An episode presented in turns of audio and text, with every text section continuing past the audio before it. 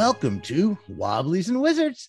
I am your host, Logar the Barbarian, and I've got a special guest with me today, Chris Bissett. They're from Loot the Room. Hello, Chris. How are you? I'm very well. How are you? I'm doing really great.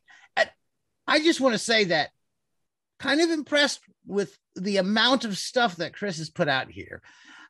If you go to linktree.loot the room, it's really encouraging. It's got the coolest logo at the top that kind of looks like the old TSR logo.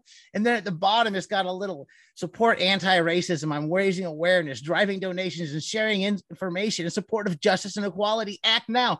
So I'm a big fan of just the land, landing page. Really appreciate that. And that's got links there to a lot of Chris's games and writing and other other stuff as well. Now we're doing Dungeon Week this week, and I wanted to talk to you about dungeons. Oh yeah, You've made a few dungeons in your lifetime, one or two. Yeah, so one or two. where, would you have any suggestions to listeners on approaching, or maybe how do you approach uh, when you're going to make a dungeon? Oh, they're just fun. I just, I just throw I just throw stuff at a page and it's fun. Um, I'm writing one at the minute for um for Mork Borg, which is like an ice dungeon. Oh, an ice Um, dungeon. That's definitely. I yeah. like that. You changing it up. Tell us more. Everyone that I do is different, but this one um I started with the map and I sketched out a really rough map Yes. I on a bit of paper. maybe and, need um, to start doing video can show that. just imagine you just saw the best map you've ever seen. I don't know. I, I really like to like I like to design a location and then destroy it. So like I like to design it and be like, what was this used for originally? And then I'll jump forward like a hundred years and be like, cool, what's happened to it in the meantime? Who's moved into it? What changes have been there? What changes have they made? What changes has the environment made? What changes has time made? And then uh what change what's gonna happen when the when the players encounter it, you know? yeah, so you're starting not necessarily from what's in here now, but No. what this used to be and why it was. yeah. That's usually my that's usually how I get into them. So what what did the dungeon, the ice dungeon originally, what was that? Originally. well, see, I've said this, and that's not what I've done for this dungeon at all. I had no ideas for this one, so I just drew a map. Um, so I don't know is the answer, but that's that's the question I'm going to ask myself when I sit down and start trying to write it. But uh, what what do I know about it? Do you know Mork Borg? Are you familiar with? the Oh game? yes, I am. I've not. We haven't had a chance to run it in our group, but this year, what we're planning on doing is trying. We're going to try to squeeze in a one shot nice. every month, so we can try to cover this because we get so many games. We're getting so many games sent to us, and we've been picking up. Like we're we're doing this because we're really into games. We buy so many games, and we we get into a lot of this uh, smaller indie games and free league stuff. We're really big. Yeah. I'm a big fan of. So uh, the only thing I know about this dungeon at the moment, uh, for people who don't know, one of the big things in Morkborg is that there are miseries that are unleashed on the world that change the world and that have are like signs of the apocalypse that's coming. Yes, And all I know about this dungeon is that somewhere in this dungeon is a magical item that will roll back one of the miseries and Ah. potentially stop the apocalypse. That's all I know at the moment. You've done other stuff for Morkborg too, as Yes. well. And some things I I some of these looking through here, they look familiar. I think I've I think I've run across a few of them. Where was oh I'm trying to find the, the page that I saw the digital games. There we go. And this is on Chris Bissett. Uh it says that up loottheroom.itch.io. They've got tons of uh tons Troll King for more I've had a busy more- couple of years. yeah, uh, quite a few, and a couple of these I've seen around. Is that have I seen that Troll King somewhere in print? Yeah, it is in print. So like I think Exalted Funeral had it um end of last year. You might have seen it there. That's I Uh, think I think that's where I stumbled across it. One of these could you uh, let's let's maybe ask of the products you've made that have been out there a bit are there any that have dungeons you're especially proud of or that you think are really cool that the listeners may want to pick up to check out? Let's yeah i mean troll king's a fun one. Um that is a it's a two part adventure. The first part is a sewer crawl.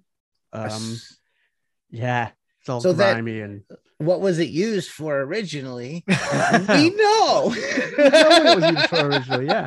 Um, it's a sewer crawl, and then the end of the sewer crawl is a uh, a sunken chapel that's fallen into the earth. So like Galgenbeck, the city in Morkborg, has like I don't know. I have I have this picture in my head of Galgenbeck as being like super ancient, built on the ruins of itself, and so at some point this chapel has fallen into the earth and been buried by the city. Um, and you know covered in sewer sludge and, uh, and, and a, a troll moved into it. Um, and the, the hook for the adventure is go and kill the troll. That's good.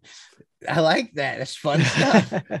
But it was a lot of fun. Um, i really like like i was raised catholic even though i'm not religious now so i really like playing with like weird religious horror Oh, I- stuff. I love that. I, here, I am obsessed with religious stuff to a weird extent. Like, like I had I, at one point in time, I had an extensive religious library um, of Mhm. many religions. My father was a Baptist preacher out Okay. here, and uh, I, I I am an atheist. I don't talk about it often. I'm not. I don't. You know, I try to avoid religious discussions, especially with the family, because it's uh, Yeah. uncomfortable and that's the greatest sin ever. So, but I really like religious stuff, especially in my games because it's fun. Yeah, so I same. get it. so yeah this was an excuse to um to take a church and just do weird stuff with it fun stuff. Yeah, stuff. enjoyable. Yeah, Yeah. a few six six sixes in there stuff like that. Like ah, make it all metal. I, I and I'll be honest, like the thing that appeals to me about Mork Mork Borg is that I was like really into punk and metal growing up back in the uh-huh. day. And a lot of that old that old like death metal, black metal, I got I really got into back then. so it's, I love I that mean, yeah. whole thing. i'm in a metal band as well so like we it's go. the perfect game for me it's dungeons and metal you know yeah I, i'm a fan of that stuff i really got into it and and yeah i appreciate that that aesthetic and the more metal a dungeon yeah you can really really go crazy with it. Have some fun.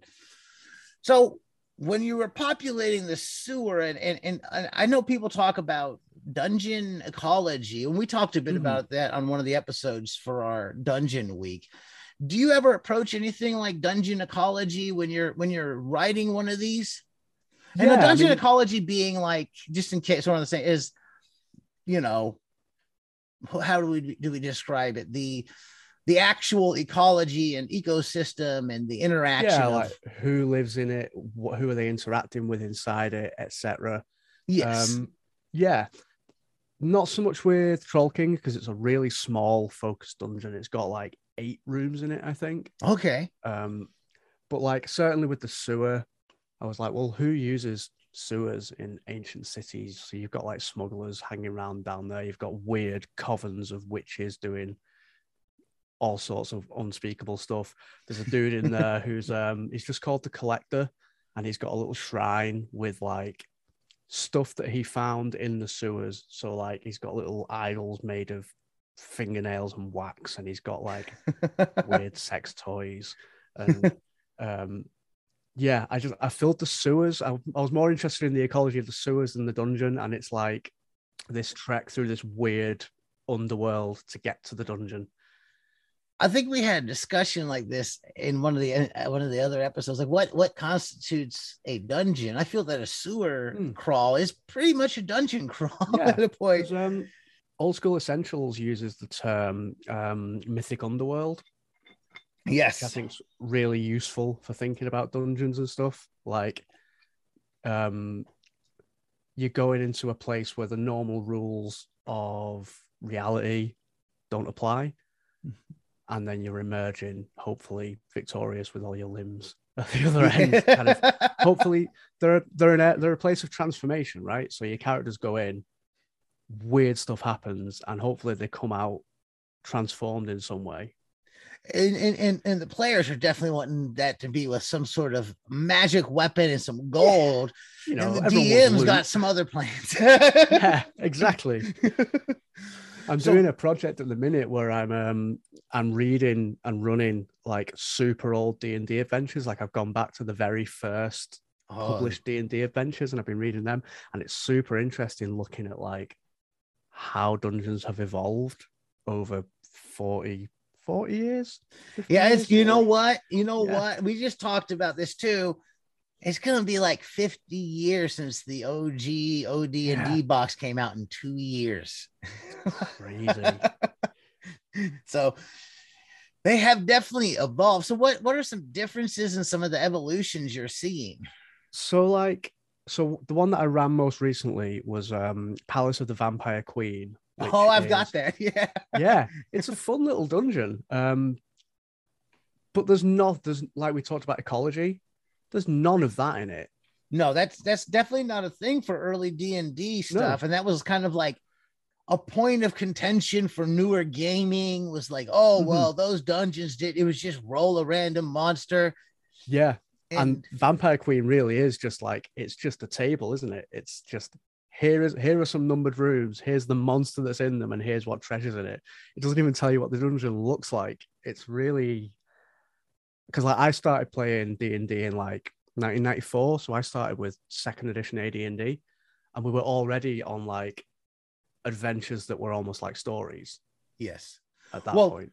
See, with me, I didn't start with D and D. When I started, it was like the late '80s, and uh, the first game I picked up was the Doctor Who FASA role playing game. Nice. because I was really obsessed. They used to play it in the states here on PBS Public Broadcasting Uh-huh. Saturday nights, and I every night I had to like record every week, every episode. We got the VHS tape finally. I had to record. I was obsessed with it, so I started with superhero games and science fiction games. So it was very Uh-huh. story focused. Dungeon delving. Honestly, I didn't. I didn't play D and D until 19. It was actually 93. I played Uh-huh. second edition for the first time with my friend, and he had the Ravenloft box, and Nice. he pulled that out, and we played that. And I can't remember what character I rolled up for. I think Yeah. it may have been a ranger or something. So I started with um I think this is why I like dungeons so much actually because I started with the AD&D it was called First Quest it was like the starter set. Yes. um and the first adventure in that is a dungeon and it's got a big poster map. So my first experience of D&D was like dungeon crawling. At the same time there was a show on TV in the UK called Nightmare which was spelt with a K K N I G H T. Um and it was like a children's adventure game um where they like one of them had to put on this helmet that like blocked out their vision. And it was like it was like early augmented reality. They like Oh. projected a dungeon and like the person's friends had to like help them navigate through it one step at a time. Yeah, So, someone like- was telling me about this not that long ago. I've not seen it, but someone was recently telling me about this. it was so good and it was so formative for me. And i think like i watched that at the same time as i was playing d&d and like watching the d&d cartoon. And like dungeons are just in my dna from being a kid you know Well, I recently equated it to when I was a kid. We uh, we would rummage through old barns and stuff out in the country, Mhm. and they'd find cool stuff out there. And we used to go out to like, even when I wasn't out there, uh, and, and like you know when I was in other places, we used to go rummage through a lot of the old abandoned buildings Yeah. and stuff like that, and find the coolest stuff.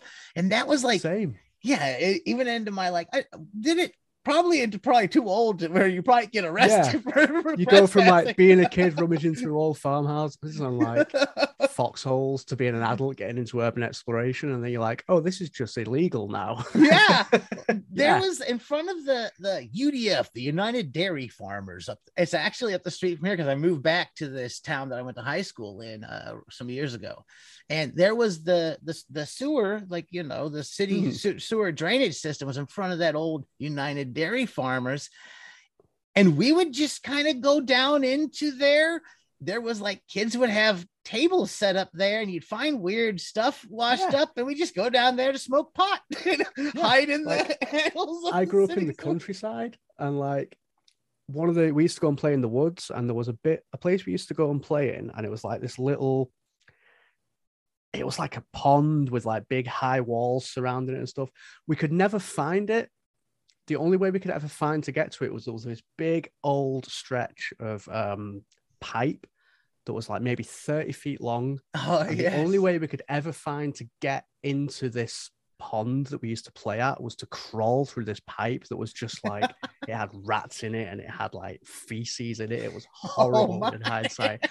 But like we could never find a way in other than that. And like it that's a dungeon, man. It is a dungeon. That's that's what I think of when I'm running dungeons. It goes Yeah. back to this, you know, what's in here? It's all decayed and old and forgotten. They built Yeah, it. no one's been here for years. Like we definitely shouldn't be here. I think that sometimes I feel that we lose sight of that, like that wonder and that curiosity when we get into dungeons because it's just becomes such a part of the game that it becomes a little mechanical and we lose the wonder and excitement of it. Yeah, yeah, definitely. And that's that's definitely I think that we I think there's ways we need to uh, that we can and can be expanded on in the future, even with all the great stuff people are putting out, like the wonder of a dungeon. Hmm. So Yeah, just make your dungeons weird again, you know? yeah, dungeons like like then going back to the Troll King, exactly what we were talking about a minute ago. You have the um, you have kids crawling through the sewer pipe or you know Yeah. going down there. I've never made that connection until right now. there is your dungeon. So I hear these things like oh god, we've learned something about me today. yeah, it's like, oh yeah, that's fun. There's the sewer pipes and, and, and crawling through there. So maybe when I'm running a dungeon, I need to go back to that old old sewer pipe in front of the United Dairy Farmers, where I'm crawling Yeah. through there and kind of remember the smells and the trying to walk with my my legs spread apart with the, the so I didn't Mhm. step in the the gunk down there. Yeah. Oh, the gunk. Yeah. I know the gunk well. Coming out and your shoes are just caked Oh, with something and there's Oh, like little yeah. white maggots crawling in it and you're like what is this we wore a lot of my dad would buy me um uh, old combat jungle boots combat boots actually the same Nice. kind that they would they gave when i was in the military for for uh, a few years uh, Uh-huh. and the, it was the exact same ones they ended up issuing me when i got in nice so i always had hundreds of pairs of these old old combat boots and uh and yeah, I definitely remember running through those those sewers with those old combat boots. My dad would. How did we survive the 90s Oh. Oh, the worst one was there was an Amtrak station by my house, an old abandoned like like like rail station, Uh-huh. and somebody had dumped barrels that had like the toxic waste symbol Oh on it, God. and there was just gunk flowing out of it, and we just thought it was cool. And this is like Ah. late '90s or early '90s, late '80s when the Turtles had come out. We ran over there like, "Hey, we're Ninja Turtles! Welcome to Cleveland, Ohio!" oh, kids are dumb. How did we ever survive as a species? I got a son that, son and daughter that's teenagers. And I'm like, I worry about you sometimes. yeah, Mostly because you're like. like, me. oh. But yeah, some of those, like if you look around, like there's there's plenty of opportunities for dungeons and and even in like today's world and inspiration for them and, and just the derelict buildings that exist in our cities and even in like like I said, like we would rummage through old barns and stuff, even in the countryside. yeah, like I've just moved house. Um, I moved out of the city. We're up in the hills, and I'm right near a bit of woodland that's called um, Boggart Hole Clough. And apparently, like the local legends is that there's some kind of malicious fairy called a boggart lives in these woods. And I'm Oh, like, that's awesome. I'm gonna go explore that when I get a Yeah. chance. Like, Yeah. What the hell's in this forest? I hope I find a dungeon. if oh, you never yeah. hear from me again, that's where I am. yeah, I'd like to go find fairies. When I was growing up, it was the Oz books, and there was a fee. I used to love those Oz books, and we would Mhm. say we would say that all these Oz things from Frank L. All these Oz things from Frank L. Baum would be back there in that wooded area. We come through there, and we'd always go back there, and explore, and look for all kinds of mystical creatures from Yeah. those books. yeah, find those fairies. So, back to dungeons. Uh, Yeah. suggestions. Um, I, I think what I'm trying to do today, and we're talking about this, is we want to. I'd like to. You've done quite a few, like we've said, and I'd like to kind of Uh-huh. get some more ideas in either running or constructing dungeons for our listeners that might be helpful. So, Sure. is there anything you can think of along those lines that we could explore? Uh, so a thing that a lot of people say to me about running dungeons is they don't like running them because it's samey. yes. Like they don't know how to fill the empty spaces, you know, because a lot of dungeons have like empty spaces, a dungeon crawl. You move, it's like long periods of nothing and then sudden violence. Um, and like I just think lean into it. Like you don't have to spend an actual hour describing people walking down a corridor, not finding anything, but like I really like that juxtaposition of quiet tension with like explosive action. That sounds like war. That's what they say about war, right? yeah, There's a lot of hurry up and wait and yeah, a lot of that. drudgery. Um, I've been prepping. Um, I'm going to start playing a Pathfinder 2 game tomorrow, and I've been prepping the Mega Dungeon Adventure Path, Mm. and it doesn't use Wandering Monster tables. And I'm like, I'm putting Wandering Monsters in this dungeon. yes. That's my tip if you're running dungeons. Wandering Monsters.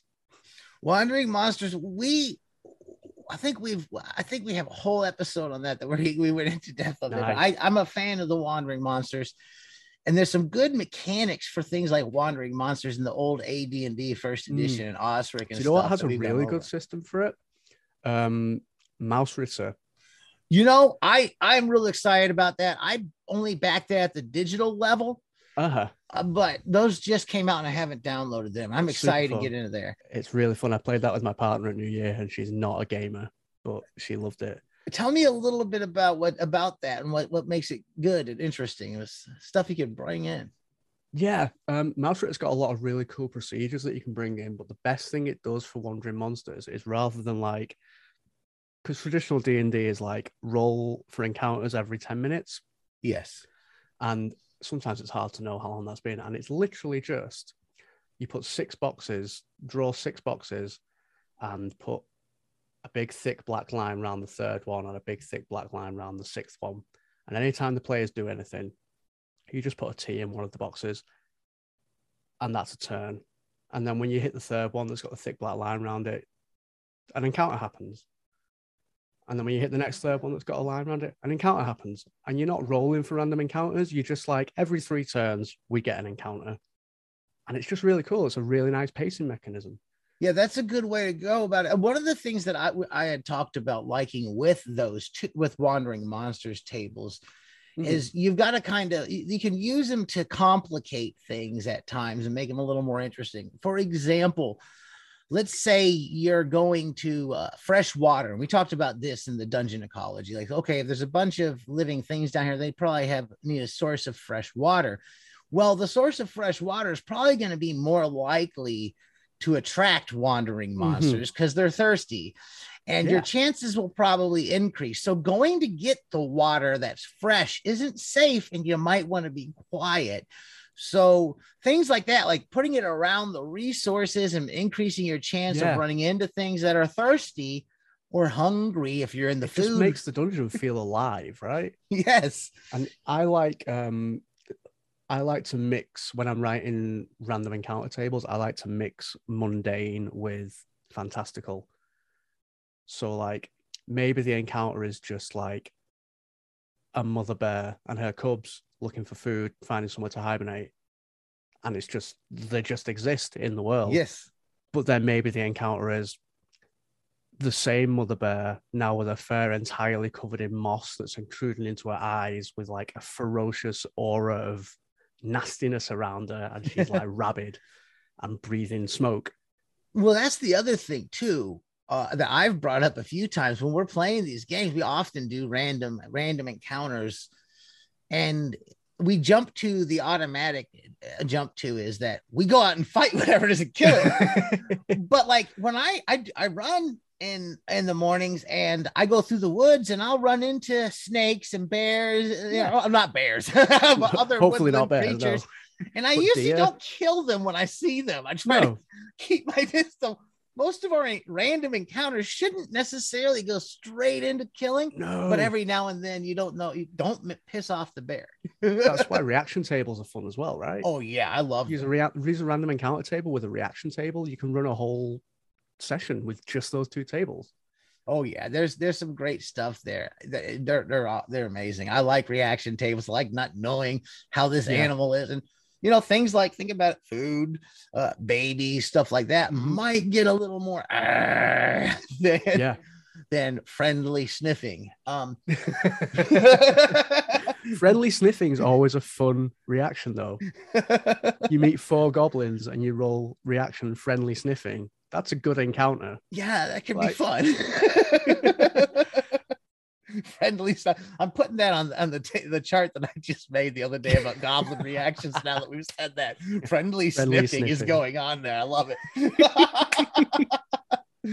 we need more friendly sniffing in our dungeons. You're not wrong. Yeah, I mean, my some of my favorite encounters though are encounters that avoid combat, where players Yeah, have to think their way around it and come up with creative, fun things. And as a DM, they surprised me with it. yeah, same. Like when I ran Vampire Queen the other week, I was using an encounter table because the module gives you nothing to go with. And there's two rooms that are full of guards. And the group went into one of them and I rolled friendly. So these guards were just sitting around playing cards. And then I, I just rolled the encounter, the reaction for the other group, and I got like immediately hostile. So we had this really cool encounter where the party got chatting to this group of guards who were like, "Don't go in the room on the other side. Like Draymond, there's a dick. He'll t- rip your head off." And then they immediately did something stupid and attracted the attention of the immediately hostile guards. And it was this really satisfying moment where like the people they'd been told to stay away from came after them. It was really fun. That's great. That's great. Yeah, I like that. That's the kind of encounter I like inside of a dungeon. I can't tell you how many times, you know, we've run into a, a dungeon room where there's guards or whatever. And the first thing that the players try to do is just swing and fight. And so that's one of the reasons I've always been proselytized. I like a deadly game because you think twice before running do. into a fight. Yeah. If um if you know that the dice aren't your friend, yes. When like that's one of the things that Mausritter says as well, like the dice are dangerous. when you have to roll, that chance of you not doing so well is there. Yeah, exactly. The consequence for failure is you get your head kicked in. Yes, yes. So we're coming up close to time, and before we stop here, I really want the listeners to to take a look at some of the work you have out there. So Sure. could you tell them all where they can find your work and what online and where they can Mhm. order stuff and everything else, and see what you've you've got out there? Yeah, of course. Um, you can always get me on Twitter. I'm at twitter.com slash pangalactic, which is like the drink in Hitchhiker's Guide to the Galaxy. I love that. You don't know.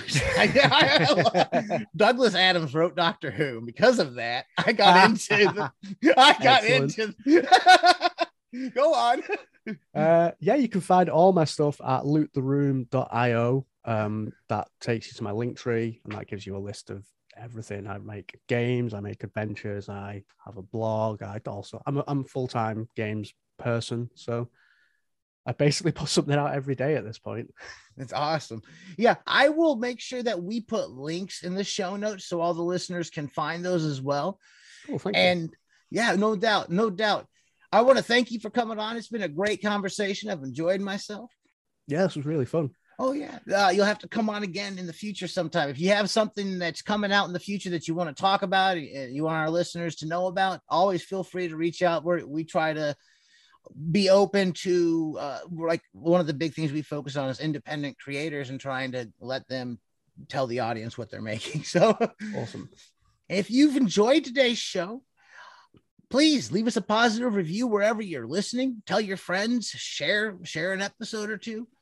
You can find us on the Facebook. We're at just search Wobblies and Wizards. We're pretty active there. Wobbliesandwizards.com is our little blog. We'll, we post there occasionally now since we've been doing the podcast. We've been posting there less. I'm on Twitter at Logar Hale Crom and keep those dice rolling. This is Logar, and I'm just going to do a quick plug here for our, our little podcast. We put a lot of time and effort into this and money out of our own pockets. So if you appreciate having a daily podcast about role playing games with our specific bend, please go over to Patreon backslash Wobblies and Wizards. That's W O B B L I E S A N D W I Z A R D S, and give us a little support.